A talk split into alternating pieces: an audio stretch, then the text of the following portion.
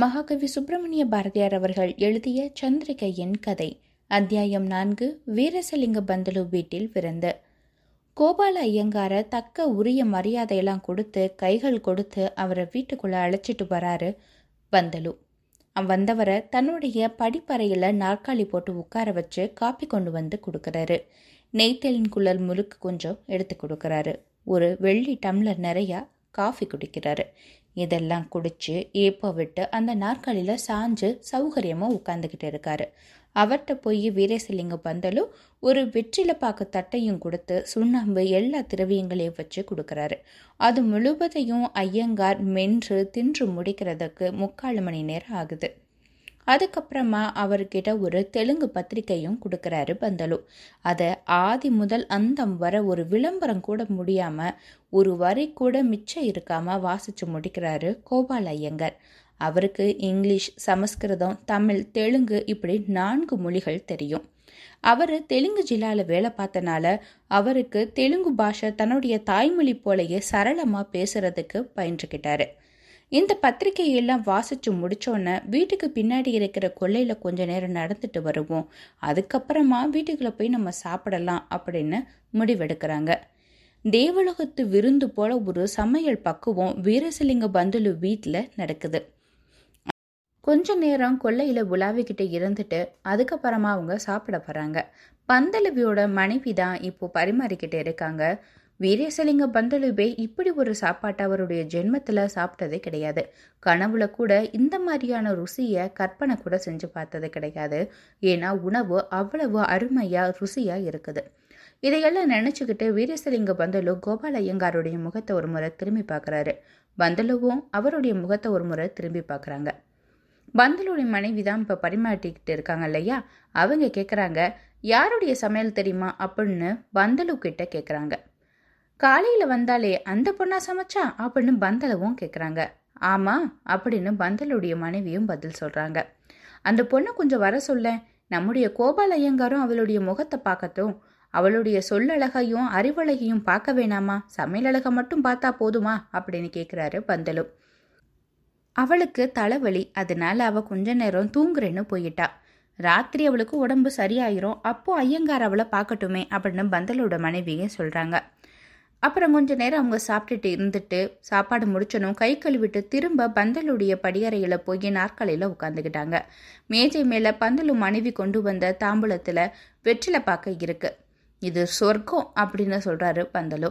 எது அப்படின்னு பந்தலு மனைவி கேட்குறா இப்போ செஞ்சோமே சாப்பாடு அதை தான் சொல்கிறேன் சமையல் ருசியாக இருந்ததா அப்படின்னு பந்தலு மனைவி கோபால ஐயங்காரை நோக்கி வினாவுறான் மிகவும் ருசியாக இருந்தது அப்படின்னு கோபால் ஐயங்கார் சொல்கிறாரு அந்த சமயத்தில் கோபால் ஐயங்காரோட மனம் அங்கே ருசியாக சமையல் செய்த பெண்ணோட அழகையும் புத்தி நுட்பத்தையும் சொல்லழகையும் குறித்து வீரேசலிங்கு பந்தலு வர்ண செய்ததை பற்றியே சிந்திச்சுக்கிட்டு இருக்காரு. அவள் உண்மையாகவே அப்படி ஒரு பெண்ணாக இருப்பாளா? அற்புதமான பெண்ணா? அல்லது பந்தலு ஏற்கனவே நூலாசிரியர் அதனால் இன்னும் கொஞ்சம் கற்பனையை சேர்த்து சொல்கிறாரா அப்படின்னு அவருக்கு ஒரு சந்தேகமும் இருந்துச்சு. அப்போ பந்தலு தன்னுடைய மனைவியை பார்த்து சொல்கிறாரு அவ கூட ஒரு பொண்ணை கூட்டிட்டு வந்தா இல்லையா? அந்த குட்டி பொண்ணையும் கூட்டிட்டு வா அப்படின்னு சொல்றாரு. பந்துலோட மனைவியும் சரி அப்படின்னு சமையலறை பக்கம் போறா. பந்துல கிட்ட ஐயங்கார் கேக்குறாரு இந்த குழந்தை அந்த பொண்ணுக்கு என்ன உறவு? அப்படின்னு கேக்குறாரு. அதுக்கு பந்தலு சொல்றாரு அந்த குழந்தை அவளுடைய அண்ணன் குழந்தை. அவங்க ரெண்டு பேருடைய கதையும் ரொம்ப சோகமானது. அதை நான் உங்களுக்கு அப்புறமா சொல்றேன். இப்போ குழந்தை வரும் அதுகிட்ட கொஞ்ச நேரம் பேசி பாருங்க. அத்தையோட புத்தி கூர்மை அந்த குழந்தைக்கு இருக்கு. அவ பெரியவளானாலும் அச்சு அசலா அவ அப்படியே அவ அத்தை மாதிரியே தான் இருப்பான் அப்படியே சரஸ்வதியோட ரூபமாக விளங்குவா அப்படின்னு பந்தலு சொல்றாரு. பந்தலோட மனைவி சந்திரிகையை கூட்டிட்டு வராங்க. செம்பட்டு பாவாடை செம்பட்டு சட்டை செம்பட்டு நாடாவில் பின்னல் செய்து வச்ச குங்குமம் இது எல்லாம் பூசிக்கிட்ட அந்த குழந்தை ஒரு சரஸ்வதி ரூபமாகவே வருது. அதை பார்க்கும்போதே ஒரு சிறிய லட்சுமி தேவியோட விக்கிரகம் அங்கே இருக்கிறது போல விளங்குது. அதோட சிரிப்பு ஒரு ரோஜா பூவை போல இருக்குது. அது கை கால்லாம் தங்கத்தில் செஞ்சு வச்சாது போல இருக்குது. முகத்தை பார்த்தா அப்படியே நிலவை பார்க்கறது போல இருக்குது. அதன் மொழி பொன் வீணைய அப்படியே கந்தர்வர்கள் வாசிச்சா எப்படி இருக்கும்? அப்படி ஒரு நாதத்தை ஒழிச்சுக்கிட்டு இருக்கு. அந்த குழந்தையை பார்த்ததுமே கோபால் ஐயங்காரோட மனசுல காலையில் அந்த குழந்தையோட முகமோடு முகம் ஒன்றி முத்தமிட்டு கொண்டிருந்த அந்த பனிப்பெண்ணுடைய தோற்றம்தான் மனசுல வருது. இப்போ குழந்தைய பார்த்து கேட்குறாரு உனக்கு பாட்டு பாட தெரியுமா? அப்படின்னு. தெரியும் அப்படின்னு சந்திரிகா சொல்கிறா எங்க? ஒரு பாட்டு பாடு பார்ப்போம் அப்படின்னு கோபாலயங்கார் சொல்கிறாரு அத்தை எனக்கு கற்றுக் கொடுத்த நந்தலால் பாட்டு பாடட்டுமா? அப்படின்னு சந்திரிகை கேட்குறா இப்போ பாடு அப்படின்னு சொல்கிறாரு கோபாலய்யங்கர் சந்திரிகை இப்போ பாடுறா. நந்தலால் பாட்டு எதுக்குள்ள காம்போதி ராகம் ஆதி தாளம் பாக்கு மரத்திலெல்லாம் நந்தலாலா நின்றன். பச்சை நிறம் தோன்றுதடா நந்தலாலா. காக்கை சிறகினிலே நந்தலாலா நின்றன். கரிய விழி தோன்றுதடா நந்தலாலா. கேட்கும் மொழியெல்லாம் நந்தலாலா நின்றன். கீதமிசக்குமடா நந்தலாலா. தீக்குள் விரலை வைத்தாள் நந்தலாலா நின்றன். தீண்டும் இன்பம் தோன்றுதடா நந்தலாலா. இந்த பாட்டை மெதுவா ஒவ்வொரு வரியையும் இரண்டு தரம் சொல்லி இசை தவறாம தாளம் தவறாம அந்த குழந்தை அழகா பாடுது. அதை பாடி முடிச்சதுமே கோபால ஐயங்காருக்கு ரொம்ப பிடிச்சு போகிறது. தன்னுடைய ஜென்மத்தில் இப்படிப்பட்ட ஒரு சங்கீதத்தை கேட்டதில்லை கனவுல கூட. இது சொர்க்கம் அப்படின்னு சொல்கிறாரு கோபால ஐயங்கார். எது சொர்க்கம்? குழந்தையோட பாட்டா அல்லது சங்கீதமா கவிதையா? எது சொர்க்கம் அப்படின்னு பந்தலோட மனைவி கேட்குறா அதற்கு கோபால் ஐயங்கார் சொல்கிறாரு மூன்றும் கலந்தது தான் சொர்க்கம். இதன் குரல் ரொம்ப அப்படியே தெய்வீக குரல் மாதிரி இருக்கு அப்படின்னு சொல்கிறாரு பாட்டு மட்டும் இல்லை குழந்தையோட அந்த பாடுற அழகும் அதில் காமிச்ச அந்த புத்தி கூர்மையையும் சேர்த்தே சொல்லுங்க அப்படின்னு சொல்கிறாரு வீரசரிங்க பந்தலும். அதையும் சேர்த்து தான் சொல்கிறேன் அப்படின்னு ஐயங்காரன் சொல்கிறாரு இவங்க ரெண்டு பேரும் இப்படி பேசிக்கிட்டு இருக்கிற நேரத்தில் அந்த குழந்தை எழுந்து அறையை விட்டு வெளியில் போயிடுது. அது பின்னாடியே பந்தலோட மனைவியும் போயிடுறாங்க. இப்போ கோபால ஐயங்கார் வீரசிலிங்குவை பார்த்து கேட்குறாரு இந்த குழந்தையை பற்றியும் இவளோட அத்தையை பற்றியும் ஏதோ கதை இருக்குது அப்படின்னு சொன்னீங்களே அதை இப்போ சொல்கிறீங்களா அப்படின்னு கேட்குறாரு வந்தலுவும் பூகம்பத்தில் இருந்து நேற்று வரை நடந்தது எல்லாத்தையும் அவர் தெரிஞ்சுக்கிட்ட எல்லாத்தையும் முழுமையாக சொல்லி முடிச்சிடறாரு. இதை கேட்டதுமே என்னோட ஜென்மம் பழிச்சிருச்சு அப்படின்னு சொல்கிறாரு கோபால ஐயங்கார். அது எப்படி? அப்படின்னு பந்தலுமும் கேட்குறாரு இப்படிப்பட்ட ஒரு பெண்ணை தான் நான் கல்யாணம் செஞ்சுக்கணும் அப்படின்னு நெடுங்காலமாக காத்திருந்தேன். இப்போ அது நிறைவேறிடுச்சு அப்படின்னு சொல்கிறாரு இதை கேட்ட வீரேசலிங்க பந்தலு கலகலன்னு சிரிக்கிறாரு. ஏன் இப்படி சிரிக்கிறீங்க? என்னமோ கல்யாணமே முடிஞ்சிட்ட மாதிரி பேசுகிறீங்க அதை பார்த்து தான் நான் சிரித்தேன் நீங்கள் உங்களை கல்யாணம் பண்ணிக்கிறதுக்கு அந்த பொண்ணு சம்மதிக்கணும் இல்லையா? ராத்திரி சாப்பாட்டுக்கு அவளும் நம்மோடு தான் உட்காந்து சாப்பிடுவா. சாதாரணமாக பெண்கள்கிட்ட இருக்கிற அந்த நாணம் அந்த பொய் நாணம்லாம் அவள்கிட்ட இருக்காது. சகஜமாக பழகுவா. நீங்களும் சாப்பிட்டு முடிச்சுட்டு ரெண்டு பேரும் பேசுங்க. உங்கள் ரெண்டு பேருக்கும் ஒத்து வந்தா அடுத்தது நம்ம கல்யாணத்தை பற்றி பேசலாம் அப்படின்னு பந்தலு சொல்கிறாரு கோபால் ஐயங்காரும் அதுவும் சரிதான் அப்படின்னு சொல்றாரு. இன்னும் ரெண்டு நாள் கூட நான் இங்க தங்கி இந்த வேலையெல்லாம் முடிச்சுட்டு போறேன் அப்படின்னு சொல்றாரு. அப்படியே செய்யுங்க அப்படின்னு பந்தலுவும் ஒத்துக்கிறாரு. வீரசலிங்க பந்தலு தன்னுடைய வேலையை பார்க்கறதுக்காக எழுந்து போயிடுறாரு. கோபால் ஐயங்கார் சாய்வு நாற்காலியிலேயே சாய்ந்தபடி அப்படியே தூங்கி போயிடுறாரு. அவர் தூங்கிக்கிட்டு இருக்கிற நேரத்தில் சமையலறையில் ரெண்டு பெண்களும் இரவு உணவுக்கு தேவையானதை எல்லாம் செஞ்சுக்கிட்டு இருக்காங்க. அந்த சமையலறை கொஞ்சம் நல்ல பெரிய சமையலறை தான். அறுசுவ உணவு செய்கிறதுக்கு ரொம்பவே வசதியான ஒரு சமையலறை வீரசலிங்க பந்தலோட மனைவியும் சமையல் தொழிலில் ரொம்பவே தேர்ச்சி பெற்றவர் நமது விசாலாட்சி அவளை விட ஆயிரம் மடங்கு தேர்ச்சி பெற்றவ. இப்போ இவங்க ரெண்டு பேரும் சேர்ந்து இரவுக்கு தடபுடலாக சாப்பாடெல்லாம் சமைச்சுக்கிட்டு இருக்காங்க. கோபால் ஐயங்கார் என்னதான் மது அருந்தினாலும் அவருக்கு அந்த பிராமண உணவு வகையில் ஒரு தீராத நாட்டம் இருந்துச்சு. கோபால் ஐயங்காருக்கு ஜீரண சக்தியும் அதிகம். ஒரு ஓநாய் போல வயிறு அவருக்கு. ஏன்னா எவ்வளவு தின்னாலும் அந்தவருடைய பசியானது அடங்கவே அடங்காது. அதுக்கேத்தாப்புல உழைப்பும் இருக்கும். இது இந்த விஷயம் பந்தலோட மனைவிக்கு நல்லாவே தெரியும். அதனால விசாலாட்சியோட விழிங்கிற அந்த வலையில அவரை வீழ்த்துறதுக்காக இந்த உணவுங்கிற ஆயுதத்தை அவ எடுக்கிறா. முப்பது வகையான சட்னி முப்பது வகையான பொரியல் எல்லாமே பசு நெய்யில தயாராச்சு. இலை போட்டு தண்ணி தெளிச்சு பரிமாற தொடங்குறாங்க.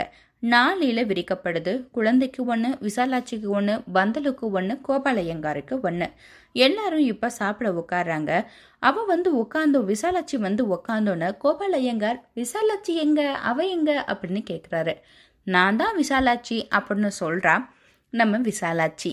நீயா விசாலாச்சி? அப்படின்னு கோபால் ஐயங்கார் கேட்குறாரு ஆமா அப்படின்னு விசாலாச்சி சொல்றா.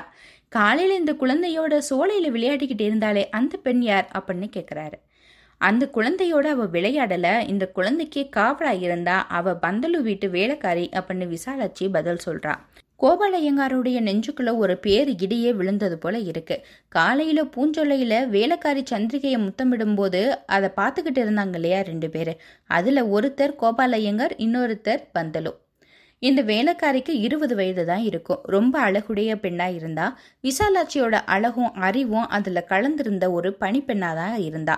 விசாலாட்சிக்கு ஒரு தனி அழகு இவளுக்கு ஒரு கிராமிய அழகு அப்படின்னு சொல்லலாம். இப்போ கோபால் ஐயங்கார் அந்த ரெண்டு பேரையுமே ஒப்பிட்டு பார்க்க ஆரம்பிக்கிறாரு. கண்களை மூடிக்கிட்டு தன்னுடைய மணக்கண்ணில் அந்த பனிப்பெண்ணை வடிவெடுத்து பார்க்குறாரு. பிறகு கண்களை திறந்துக்கிட்டு எதிரே இருக்கிற அந்த விசாலாட்சியையும் பார்க்குறாரு. இப்படி ரெண்டு மூணு தடவை கண்களை மூடிக்கொண்டு திறந்து கொண்டு சோதனை செஞ்சு பார்க்குறாரு. புத்தி யார் அதிக அழகுடையவள் அறிவுடையவள்னு கரெக்டாக சொல்லுது. விசாலாட்சியை மனம் புரிந்து கொள்வது தான் பொருத்தமாக இருக்கும் அப்படின்னு யோசனையும் சொல்லுது. ஆனால் காதல் விட்டுடுமா? காதலுக்கு எல்லாத்தையும் எதிர்க்கிற சக்தி இருக்கு இல்லையா அதனால காதல் இறுதியில வெற்றி பெறுது.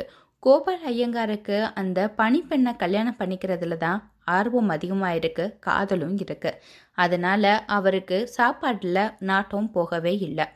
இதை பார்த்துக்கிட்டே இருக்காங்க பந்தலோட மனைவி. அவங்க எதிர்பார்த்த வண்ணம் கோபால் ஐயங்கர் சாப்பிடவே இல்லை. ஒவ்வொரு வகையிலையும் கொஞ்சம் கொஞ்சம் தான் சாப்பிட்றாரு. பேச்சிலையும் அவருக்கு அதிகமாக வந்து பிடிப்படலை அதனால சாப்பாடை முடிச்சுக்கிட்டு படுக்கைக்கு எல்லாரும் போயிடுறாங்க. அப்போ படுக்கைக்கு போகிறதுக்கு முன்னால் கோபால ஐயங்கார் பந்தலுவை பார்த்து சொல்கிறாரு நான் விசாலாட்சியை கல்யாணம் செஞ்சுக்க போகிறது கிடையாது அப்படின்னு சொல்கிறாரு ஏன்? அவகிட்ட என்னத்தை கண்டீங்க? என்ன குறை கண்டிங்க? அப்படின்னு கேட்குறாரு அதுக்கு கோபால ஐயங்கார் சொல்கிறாரு அவகிட்ட குற்றமே கிடையாது. விசாலாட்சியை கல்யாணம் பண்ணிக்கிறதுக்கு கொடுத்து வச்சிருக்கணும். ஆனால் என் மனசை இன்னொருத்திக்கு நான் கொடுத்துட்டேன். இன்னொருத்தி இருக்கிற இடத்துல நான் எப்படி விசாலாட்சியை கல்யாணம் பண்ணி வைக்கிறது அப்படின்னு சொல்கிறாரு இதை நீங்கள் ஏன் என்கிட்ட காலையிலேயே சொல்லலை? காலையில் விசாலாட்சியை மனம் செஞ்சுக்கிறதுக்கு சரின்னு தானே சொன்னீங்க. இப்போ என்ன திடீர்னு இப்படி மாறிட்டீங்க அப்படின்னு பந்தலு கேட்குறாரு காலையில் எனக்கு தெரியாது இவ தான் விசாலாச்சின்னு காலையில் தான் என் மனசை இன்னொருத்திட்ட பறை கொடுத்தேன் அப்படின்னு சொல்கிறாரு அது யாரு அப்படின்னு கேட்குறாரு கோபால் ஐயங்கார் சொல்றாரு காலையில அந்த பூஞ்சொலையில விளையாடிக்கிட்டு இருந்தால குழந்தையோட அந்த பனிப்பெண் மீது தான் எனக்கு காதல் வந்திருக்கு. அதுனா விசாலாட்சியும் அந்த பொண்ணு ஒன்றுன்னு நினச்சேன். இப்போதான் தெரியுது அவங்க ரெண்டு பேரும் வேற வேறேன்னு. அதனால தான் சொல்கிறேன் எனக்கு வந்து அந்த பனிப்பெண்ணு தான் பிடிச்சிருக்கு. விசாலாட்சியை நான் கல்யாணம் செஞ்சுக்கல அப்படின்னு சொல்கிறாரு அந்த பொண்ணை நீங்கள் எப்படி கல்யாணம் பண்ணிப்பீங்க அப்படின்னு கேட்குறாரு பந்தலோ. அதுக்கு கோபால் ஐயங்கார் சொல்கிறாரு அதை பற்றி எதுவுமே என் புத்தி யோசிக்கலை. காலையில் பொழுது விடிஞ்சோன்னே அந்த பொண்ணுக்கிட்ட என்னோட விருப்பத்தை சொல்லுவோம். அவள் ஒத்துக்கிட்டானா அவளுடைய சொந்த பந்தங்கள்கிட்ட பேசுவோம். ஒரே வாரத்தில் கல்யாணம் பண்ணி நான் அவளை இங்கேருந்து கூட்டிகிட்டு போயிடுவேன் அப்படின்னு சொல்கிறாரு இதை கேட்ட பந்தலு சொல்றாரு உங்களை கல்யாணம் பண்ணிக்கிறதுக்கு கண்டிப்பா அந்த பொண்ணு ஒத்துக்குப்பா. அவளுடைய சொந்த பந்தங்களும் இதுக்கு சம்மதம் சொல்லிடுவாங்க அதுல எந்த கஷ்டமும் கிடையாது. ஆனா அந்த பணி பண்ணி நீங்க மனம் புரிஞ்சுக்கிட்டா உலகத்தார் உங்களை எப்படி பார்ப்பாங்க? உங்களுடைய அந்த வேலையெல்லாம் நிலைக்குமா? அப்படின்னு கேட்குறாரு அதுக்கு கோபால் ஐயங்கார் சொல்றாரு நான் வேலை பார்க்கறது ஆங்கிலேயனுக்கு கீழே. எந்த ஜாதிய உயர் ஜாதியா கீழ் ஜாதியான்னு அவன் பார்க்க மாட்டான்.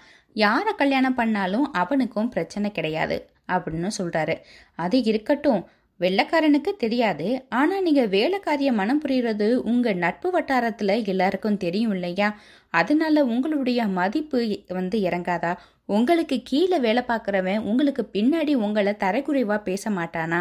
இகழ்ந்து பேச மாட்டானா?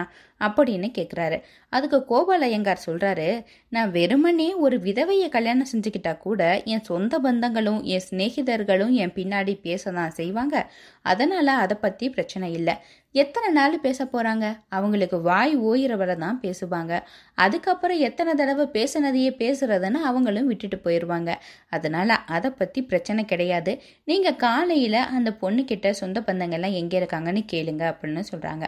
அதுக்கு அவர் சொல்றாரு என்னதான் இருந்தாலும் ஒரு வீட்டு வேலை செய்யற பணிப்பெண்ணை நீங்க கல்யாணம் செஞ்சுக்கிறதுல எனக்கு விருப்பம் கிடையாது அப்படின்னு சொல்றாரு அவரு. ஒன்று அவள்கிட்ட படிப்பறிவாவது இருக்கணும்.